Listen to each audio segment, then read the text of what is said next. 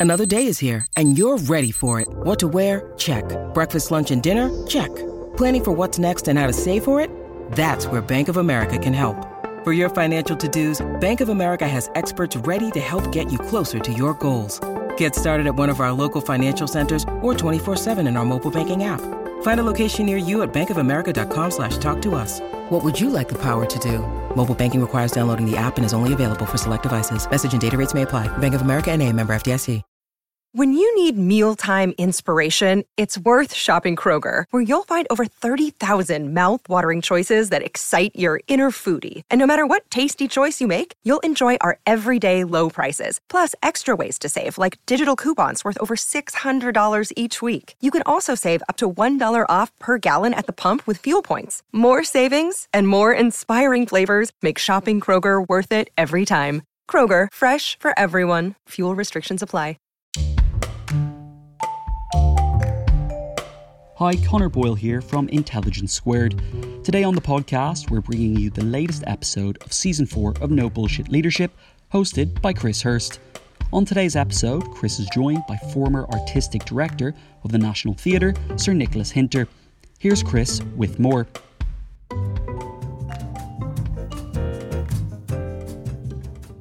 Hello, I'm Chris Hirst, and welcome to the No Bullshit Leadership Podcast brought to you by Intelligence Squared.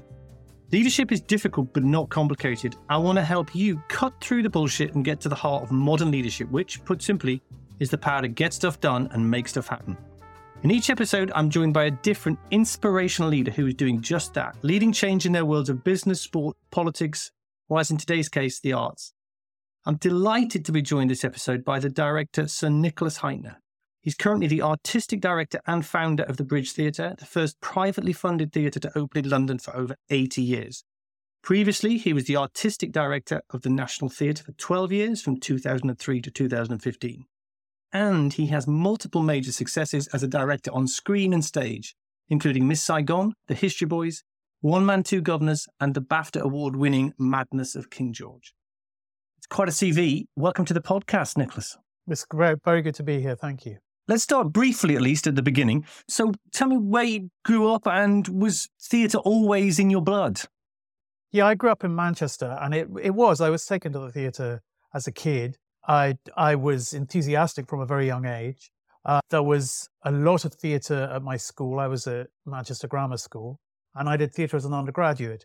So it, it was very, very easy to discover it. I, I think that it, it, it's quite a contrasting background to many equivalent backgrounds today where theatre is quite hard to find because arts and humanities have been stripped out of the state school sector. And the worry, therefore, is that it's much, much more difficult to light upon an enthusiasm if the riches that are available are never are never made available to you at an early age. Did you have, if you like, theatrical heroes as you were growing up, whether famous or not? I mean, was there a particular teacher or somebody who you look at and go, you know what, it was them, or, or a group of people that really introduced you? There's always a teacher. There was there was an English teacher who who who ran the drama. Drama was not an academic subject when back in the 60s and 70s. It was something that you did extracurricular. There was a, a an English teacher called Brian Fidian who was entirely inspirational and who took school trips to local theatres, theatres in Manchester, theatres outside Manchester, and also to Stratford. So my early professional theatrical heroes were were essentially the actors and directors at the Royal Shakespeare Company in the in the seventies. Peter Peter Brook, which you know any any theatre director of my generation will will almost inevitably cite Peter Brook and a specific production, Peter Brook's Midsummer Night's Dream, mid seventies Midsummer Night's Dream, as the as the epiphany. Uh, and can you identify a point when you saw it as as something that you could do for a living, let's say, as opposed to something you did for fun? On the one hand, it, I came from middle class Jewish family, aspirational, theatre was not something that was necessarily an advisable way to earn a living. On the other hand, I did have a cousin, a second cousin, who was an actor, um, and an aunt who was a costume designer. There were at least at least people who showed that it that it wasn't completely lunatic to to to try to earn a living in the theatre. Of course, I wanted to be an actor when I was a kid. I learned early enough that I wasn't an actor, never to have a proper go at that professionally. I've I've very rarely been paid for acting, occasionally, but very rarely. So cut to today, you've you're a hugely successful producer, director, artistic director, entrepreneur, all of which we'll hopefully uh, come and look at in a bit more detail. But but it, a podcast about leadership, and it strikes me that they all require leadership skills, but also I wonder if quite different types of leadership skills and you've you know you've thrived at all. I mean i so you know my, my background by contrast to yours mine has essentially only been a business background if you like. How would you describe the kind of leadership skills that you have to be you have to have in a rehearsal room in taking a group of i guess often strangers pulling these people together and turning by some alchemy that into this extraordinary performance? It maybe this isn't too helpful, but it differs play by play, movie by movie. I'm, I'm much more practiced in a rehearsal room. And there are many different kinds of theatre directors. There are theatre directors who have a clear vision and they pull others along through the brilliance of the vision and the force of the personality behind them until they can fulfill the goal that they had in mind right at the start. There are playwrights like that. There are playwrights who know exactly what the ideal production of their play is going to look like. And therefore, and, and, and often they are 100% right. But therefore, the finished product can only ever be a disappointment. There are directors who. You mean disappointment who, to them? Or, I mean, yeah, yeah. But there, that, that that's I've worked with one such playwright. So they must uh, be tortured souls. Is that why they're? They're always miserable. They're they're the they're the exception. So most playwrights, it's I'm coming at this actually through through initially from a playwright's point of view. Most playwrights will be delighted by what actors bring to the thing that was flat on the page. I think directors have to be similarly surprised. It's certainly the way I find it works best. The process is starts with the selection of the play. If it's a new play, it very often involves collaboration with the playwright, the editing of the play, a job equivalent to a literary editor, to an editor at a publisher. It will then move on to the visualization of the play with a designer. All the time, it seems to me that the most effective method is to encourage the collaborator to surprise you if you're the director, to, to acknowledge that if you're the director, you likely can't make a model, you can't draw, um, you act poorly, you can't compose music, and yet somehow you do also have to acknowledge that you are the creative center. You present often on the first day of rehearsal something which has, in certain aspects, been finished. This is what it's going to look like. The choice has been taken, say you're doing Julius Caesar, the choice has been taken not to invent an ancient world, but to try and create a synthesis of the ancient world, the world Shakespeare was writing for, and our own world that we're performing to. These decisions have very often been taken. And then what you have to do if you're the director of the play is to allow yourself to be surprised yet again, constantly to be surprised. Sometimes the job involves straightforward teaching. Um, again, if I take just randomly taking a Shakespeare as an example rather than a new play, there will be younger members of the company who do require a lot of just straightforward teaching, showing how to do it. Sometimes there's a right and a wrong to, and I think that leadership sometimes does involve finding the best way to say, you're wrong about that. But acting, particularly numbers of actor, act, actors acting with each other, uh, it's not about discovering the right and the wrong. It's about discovering the the uh, common ground and agreeing collectively about, as it were, the metaphorical space that that a story, an event is going to mm. occupy, and as a director at the center of that. Mm. I mean, it seems to me that, that that listening to you, being a good communicator must be an absolutely critical skill. Yes, in, being yeah. a good communicator. I think intuiting intuiting the emotional temperature it, without without being pretentious it is it can be it can be it should be an emotionally raw process acting particularly in the rehearsal room. A great performance is is very often not simply pulling on somebody else's clothes simply chameleon like transforming into somebody else. It's always going to be a process of self discovery. So there are always going to be emotional hurdles to jump. There's also very often technical hurdles to jump. Actors who want to achieve something, who want, say, and I'm oversimplifying, to cry, but can't.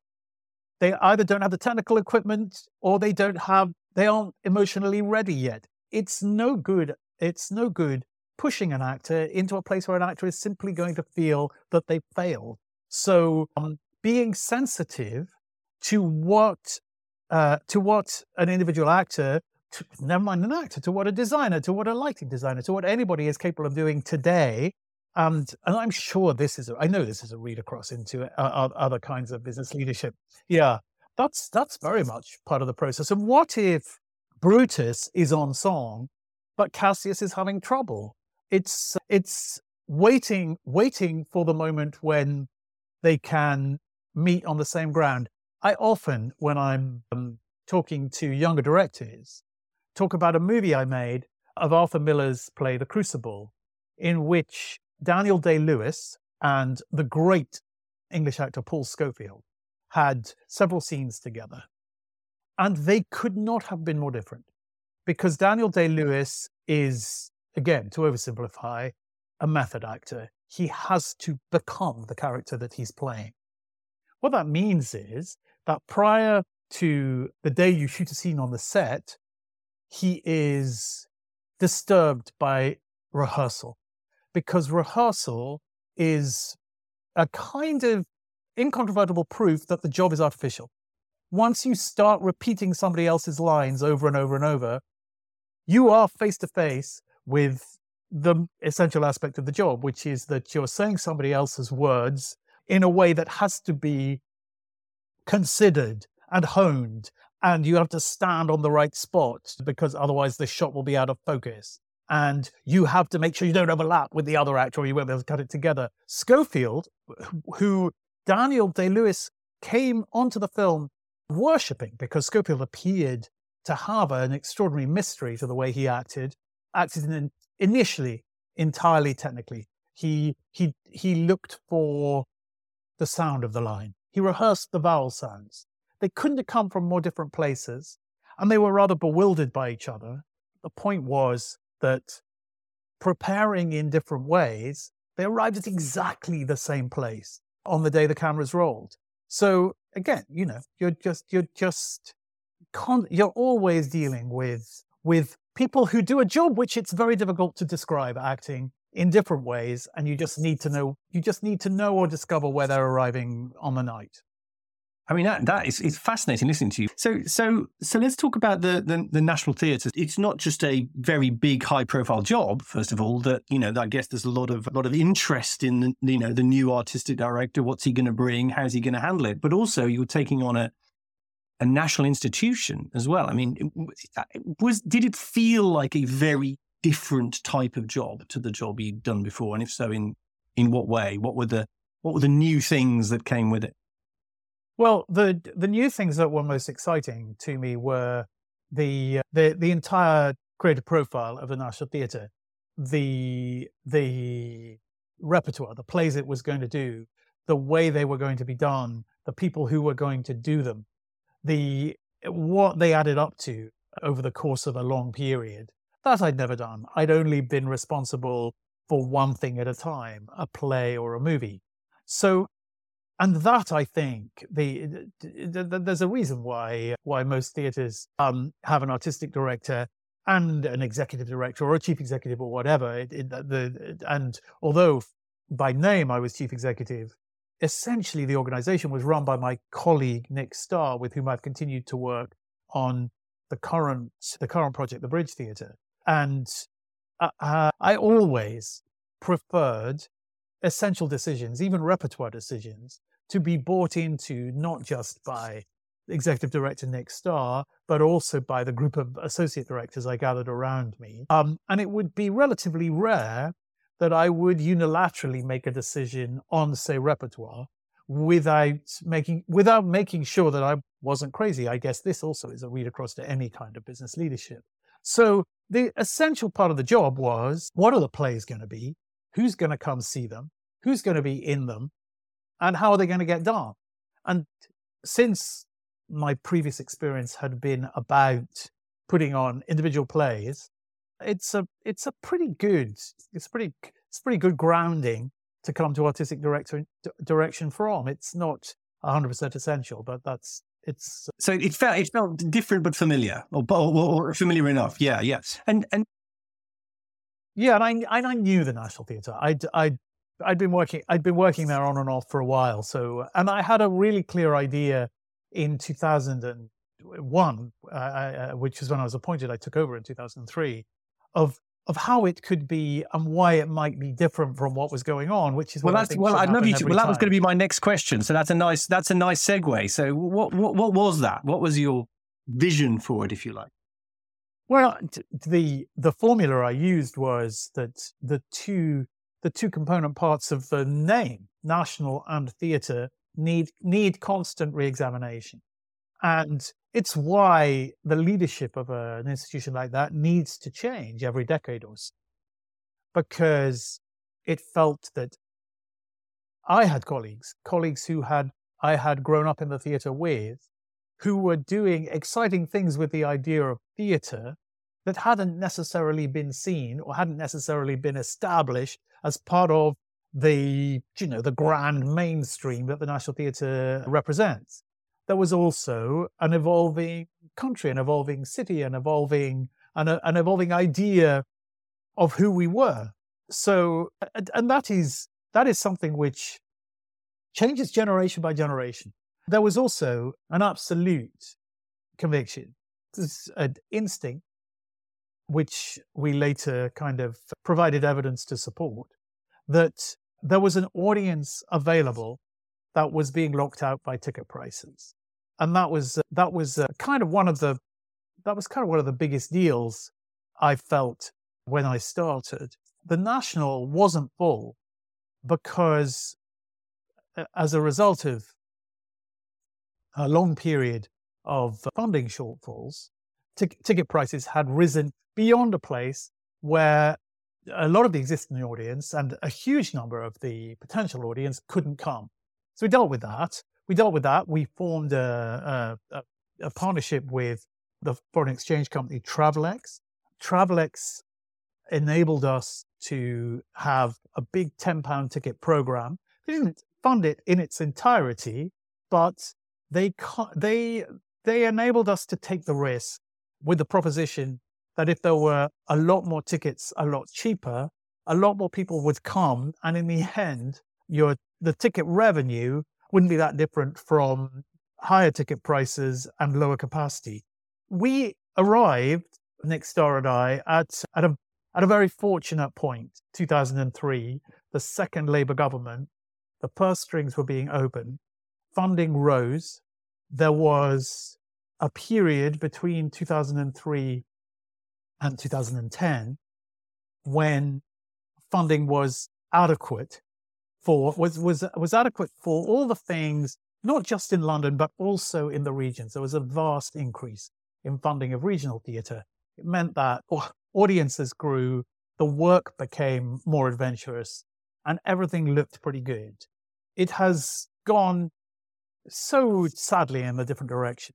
Well, I was going to talk to you. I was going to ask you about that later on, but I mean, we let, us you know let, maybe let's talk about that now. I mean, I was going to ask you about the the debate about the ENO, the English National Opera. I mean, for those that I'll just explain for those that don't know, the the, the government has said they're going to essentially cut the funding of the English National Opera unless it moves out of London. Yes, that is that is right. So look, I now work in the commercial theatre. Mm. We so so recent funding decisions don't affect me or my theatre directly there has always been a symbiotic relationship between the commercial theatre and the uh, and the publicly funded theatre.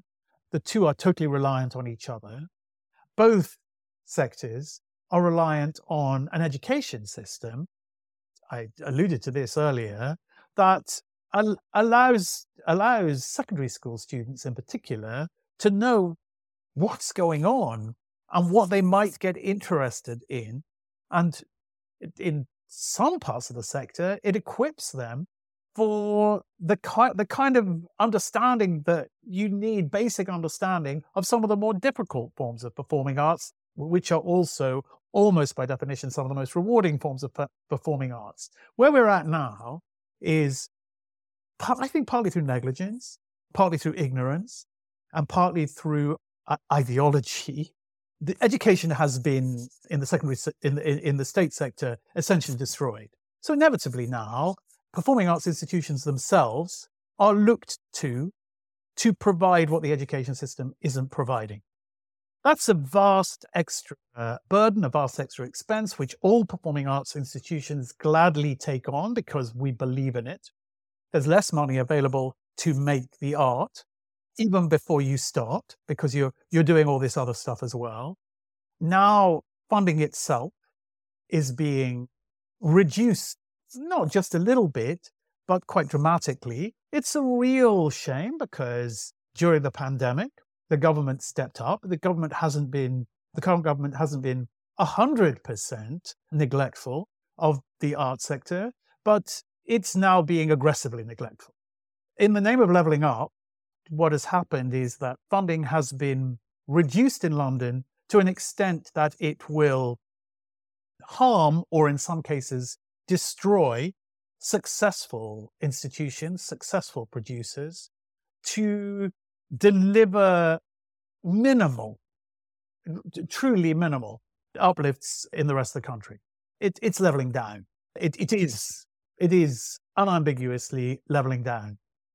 This, we're dealing with less than 0.1% of the total public spending pot a good deal less than 0.1, a good deal less than one thousandth part of government spending goes to goes to the arts. It, it it's demonstrable that investment in the arts is effective not just in delivering excellent art, but at school level, effective in raising educational standards. The borough of Newham in South London which has recently had to cut its music policy, providing for all primary school students the opportunity to learn an instrument. No longer, that program has been ended through lack of funding, had hard data which showed that involvement in the performance of music resulted in uh, higher educational, uh, higher, higher, better results in other areas of the of, of education than just music. I mean, I could go on forever. What it boils down to is when I was at the National Theatre, we had enough money. Now there isn't enough money. Less money means less product. Less product means less work flowing into the commercial sector, means less revenue out at the other end. Yeah. Yeah. Well, it, it I mean, somebody well, periodically people have asked me about because as somebody who worked in the in the creative industries in different parts of the creative industries, but somebody who spent their career in in advertising, you know, I've always felt that I passionately agree with you. You know that that unless kids, for want of a better word, are are coming in to the creative industries in the broadest sense, the you know in in a very just if you look at it just from a, a purely economic point of view, which I, and I know, you know, the debate goes beyond that. But even if you just look at it from a purely economic point of view, I think it's going to be detrimental towards to something that the country's good at. So, so I'm going to, I'm going to take us back to a slightly more positive place. So, so you have 12, I think, hugely successful years in the National Theatre, and then you take what seems to me a and yet another very scary, it seems to me scary, you might tell me otherwise, step. And you said about opening the bridge, as I said in the introduction. Can you, can you just talk to me about the sort of the vision and the ambition that you had and have, I guess, for the bridge? Well, the vision has been modified by COVID. Yeah, uh, well, yeah. Uh, so it, the vision, the vision was was pretty straightforward. The proposition was it's possible to make commercial theatre outside of London's West End. It is therefore possible to work with developers outside of the West End, but in central London, in Zone 1, for whom a, a theatre, a large a large theatre, a large performing arts space might be very beneficial, both in terms of planning, in terms of make, making a project attractive to uh, in planning terms, but also in commercial terms. And that's that that was a proposition that was again a hunch.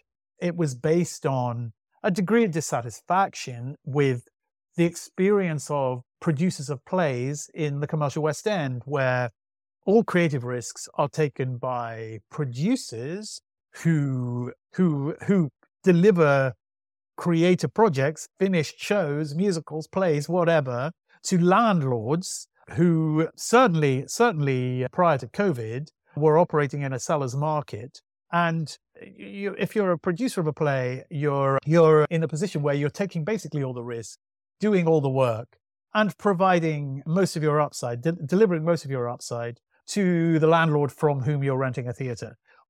Nick Starr and I thought that it might be a good idea to actually go back to the future, to go back to what was going on at the end of the 19th century, where where theatres were built by producers who were putting stuff on the stage to to, to house their own stuff. The Savoy Theatre in the West End was built by D'Oyly Carte to stage the Savoy operas by Gilbert and Sullivan. It's still called the Savoy Theatre. So, so we we found a development near Tower Bridge, actually next door to Tower Bridge, yeah, overlook, overlooking the ta- fantastic space, position, wonderful space, overlooking the Tower of London mm. on the south bank of the Thames. So, as well as you sort of describing the, you know, the the the commercial underpinning of it, or the commercial rationale, let me say, of it, did you also have a sort of of course you had a creative vision but did you have a way of it has a distinct if you like commercial story let me let me say that. Did you have a clear vision for what it's for it having a distinct creative story? Was there a, was yeah. there a bridge type of play if you see what i mean yeah and i think even and i think that also has has changed hmm. because the creative story was you know listen i'm i'm i've done the national theatre I can't pretend that I'm that I'm in touch as as I once was with the stuff that's bubbling up from the grassroots anymore. I thought, and I still think, that I'd found a way of of connecting a particular kind of play, a particular kind of show, musical, to a large audience in a way that satisfied me creatively, in a way that was that didn't that didn't compromise simply in order to achieve widespread popularity. I thought there was a way of commissioning playwrights and rethinking great work from the past for a large audience, large enough for it not to need any degree of, of philanthropy or public patronage. So it, it was, yeah, the premise was that I've that I've done enough along with the team that I work with across the entire spectrum from experimental minority interest, the kind of stuff you absolutely need to do to find the stuff that's popular tomorrow. I've done enough. I've done enough at that end, and I've also done enough at the super super popular end to be able to create a niche, uh, create a niche for high quality work, popular enough to be commercially attractive to a group of investors who were, to be fair, interested, enthusiastic enough to take a punt on something that didn't look like it was a complete commercial slam dunk. I think it's not just COVID, everything else that's happened over the last three or four years means that in the theatre now, the stuff that worked 10 years ago, the stuff that I really feel confident about having to do and knowing how to do, isn't necessarily the thing that's currently required. And it's also a change in the temper of the times. So, although there is still an audience and an enthusiastic, committed, delighted audience for the, for the reinvention of the kind of great play that used to just fly at the National Theatre, there's a committed audience for very good work. There isn't a mad rush at the box office for quite the same spectrum of work that there used to be. You you can still have a smash hit. You've always there's always room for a smash hit, and you can still put a big star in a play. Ralph Fiennes we had earlier in the year sold out. Ralph Fiennes is a huge movie star and also a great actor, no problem. But the work which uh, which at the National I used to be completely 100% confident about, very good work, it's now much more it's much more precarious.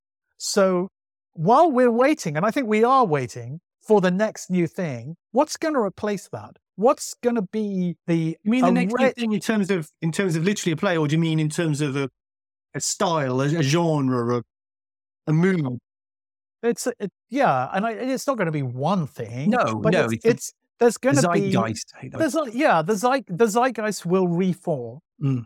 and the audience will reco. I hope the audience will recoalesce around that, and and and things will look rosy again. But you know, we've been here before. I started in the theatre during the '80s when things were pretty ropey. Again, because because because of a much more competent government in the 80s, much more competent. it's not but, a high bar. It's not no, a high bar. I know. But it was ideologically, ideologically, it was simply opposed to the idea of public subsidy. So, so public subsidy shrank. Now we have this kind of lethal combination of incompetence, neglect, malice, and Brexit, plus Brexit has been a disaster for the performing arts sector, total disaster for the performing because arts of, because of talent, because of because of the ability to get because talent. of talent, yeah, yeah. because because because because of talent and um, freedom of movement was at the center of both ways. People people going and working in other great cultural capitals, and people from other great cultural capitals coming to work here. I remember sitting on a panel either immediately before or immediately after the, the vote, and what struck me about this, the the talent discussion, the, the freedom of movement t- uh, around talent was that that I, I always thought you might correct me, but I always thought you know if the if the London Symphony Orchestra needs a new conductor, you know that that that person is going to get a visa wherever they're from in the world to come and conduct the you know the the the, the people who have already made it, let's say, are, are, are going to get get the visas. But often um, when you're talking about uh, real creativity and creative reinvention, the energy that creativity brings, often that happens in the in the gap, as I see it, between somebody sleeping on somebody's sofa and them becoming that person who's made it. It's that thing they suddenly do, they suddenly arise from, and it's those people that we're blocking from coming in. They're doing that leap somewhere else. Totally, and we're also robbing them, a lot of them, of a living. Mu- the music industry uh, and, until until I mean this is why I say malice. Theresa May's deal actually carved out something for musicians, carved out kind of mutual recognition of for performing artists to be able to perform as they used to in the rest of Europe. Young bands whose whose living depends on being able to tour not just in this country but everywhere else too young opera singers whose living depends on being able to fly over for a week and fill a gap or just take a job uh, in Madrid. All that. So, so we're now in this ludicrous position where we are producing the talent, training the talent, and making it almost impossible for them to learn a living. It's to earn a living. It's it, it's it's it's like banging your head against a brick wall. Lots of people say it, but until until some kind of pragmatic, pragmatic willingness to find solutions to these pretty easy problems to solve if only pragmatism would take hold again, we're, we're pretty screwed.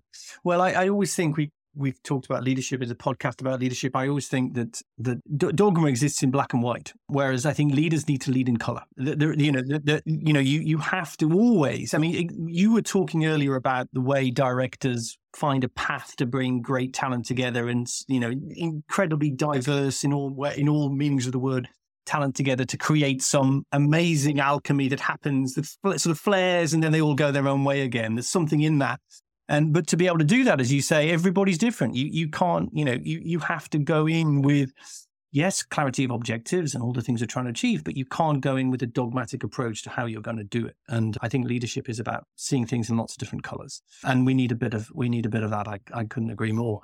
So I got I've got two two last questions for you. The, the first is, you know, we've talked, you know, you've had this absolutely incredible career, and I'm sure much, much more still to come.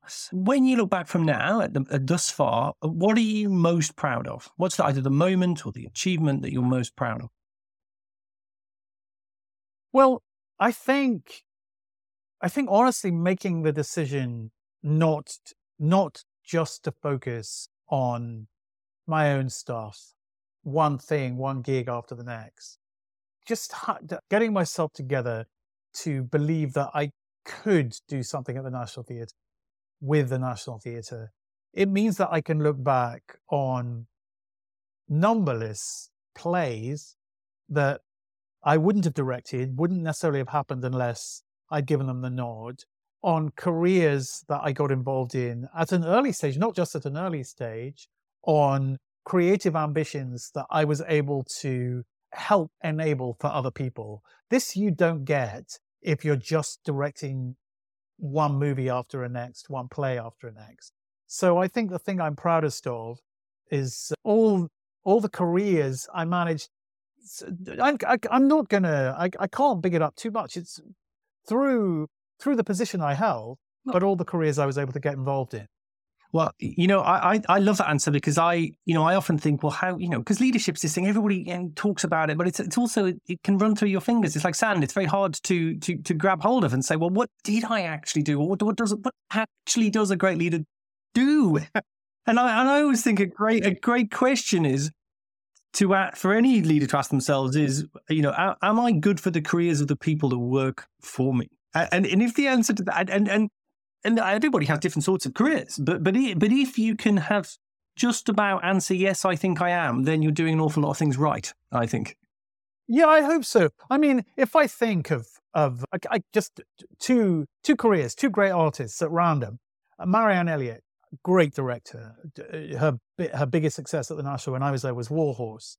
James James Graham, great writer. They would they those are major artists who would have had great careers anyway. I'm not going to pretend that I made their careers. But when when James Graham, uh, I went and saw a play that James Graham had written at the Bush Theatre in Shepherd's Bush, asked him to come meet me at the National, and he pitched to me a play about the end of the Labour government in 1979, set in the Whip's office. And looking back on that, I said, You weren't even born then. What on earth what on earth? And he pitched it so brilliantly that I think anybody in my position would have said, yeah, okay, go ahead, we'll commission that. And that became a play called This House, which then took us all by surprise. It was a huge popular hit. It started off in the smallest theatre, transferred to the biggest theatre, toured all over the country. It's, I, am not saying that uh, that, that was it's down, down to, to you. No. I'm just saying, God, it was great to be the guy who said yes. Well, Look, Sir Nicholas Hytner, it's been absolutely brilliant talking to you. Thanks so much for, for coming on and thanks for your time. I've really, really enjoyed it. Thank you. Thank you so much. Thanks for listening to this episode of Intelligence Squared Business. This episode was produced and edited by Isabella Soames. We'd love to hear your feedback and what you think we should be talking about next, who we should have on, and what our future episodes should be. Send us an email or a voice note with your thoughts to podcasts at intelligencesquared.com.